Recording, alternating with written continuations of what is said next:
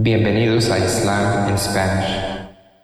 La siguiente grabación o audio ha sido elaborada por Islam in Spanish. Para escuchar otros temas en español sobre el Islam, visítenos en nuestra página www.islaminspanish.org.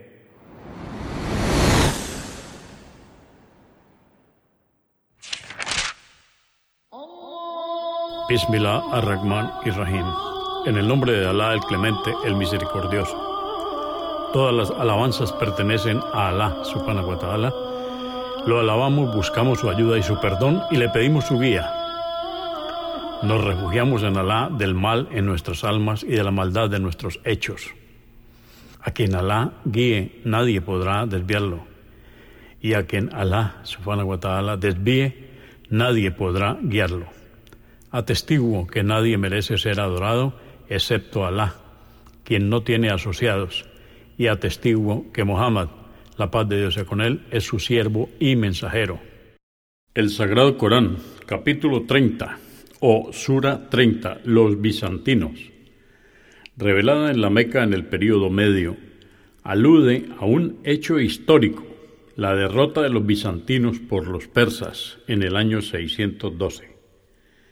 Fue un hecho lamentado por los musulmanes, ya que los bizantinos, siendo cristianos, estaban más próximos a ellos que los persas zoroastrianos. Este capítulo consta de 60 versos o aleyas. En el nombre de Alá, clemente, misericordioso, Alif, Lam, Mim. Los bizantinos fueron derrotados por los persas en el territorio árabe, más próximo a ellos, la antigua Siria.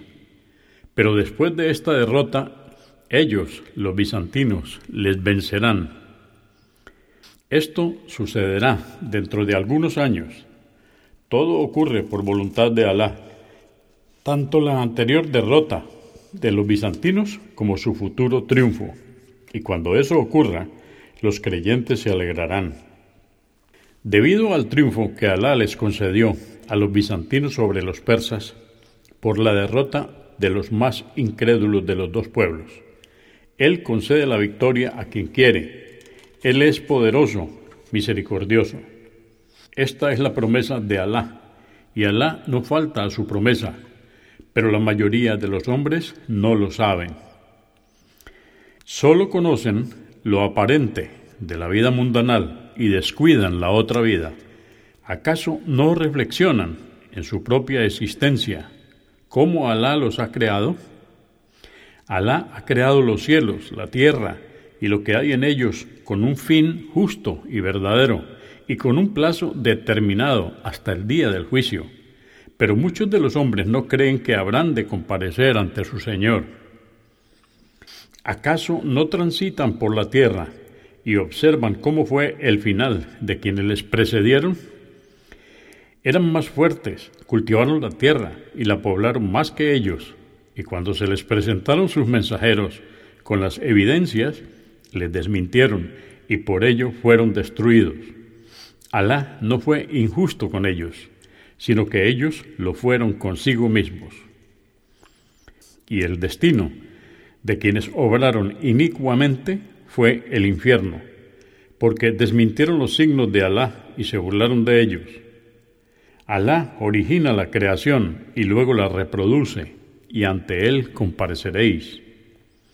Y el día que llegue, la hora, el día del juicio, los pecadores se desesperarán, y no habrá entre sus ídolos quienes intercedan por ellos, al contrario, estos se desentenderán.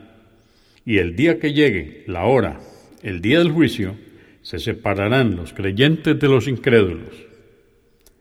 Quienes hayan creído y obrado rectamente morarán en un jardín en el que se deleitarán. Y quienes no hayan creído y hayan desmentido nuestros signos y la existencia de la otra vida, sufrirán el tormento del infierno. Glorificad a Alá al anochecer y al amanecer él merece ser alabado en los cielos y en la tierra. Alabadle pues por la tarde y el mediodía. Hace surgir lo vivo de lo muerto, y lo muerto de lo vivo, y vivifica la tierra árida. De la misma manera seréis resucitados.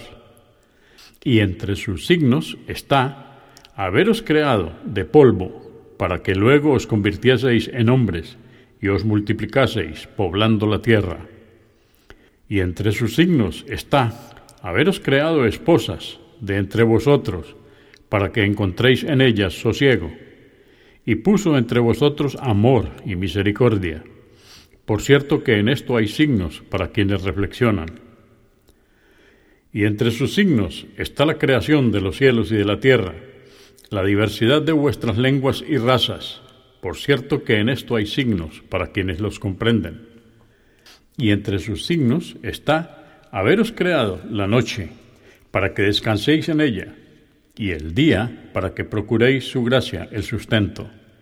Por cierto que en esto hay signos para quienes escuchan. Y entre sus signos está hacer que el relámpago sea para vosotros motivo de temor y anhelo de las lluvias y el agua que hace descender del cielo, para vivificar con ella la tierra árida. Por cierto que en esto hay signos para quienes razonan y entre sus signos está que el cielo y la tierra se sostengan por su voluntad, y luego, cuando Él os convoque el día del juicio, saldréis de la tierra para comparecer ante Él. A Él pertenece cuanto hay en los cielos y en la tierra, todo le obedece. Él es quien origina la creación y luego la reproduce, y ello le es aún más fácil que crear por primera vez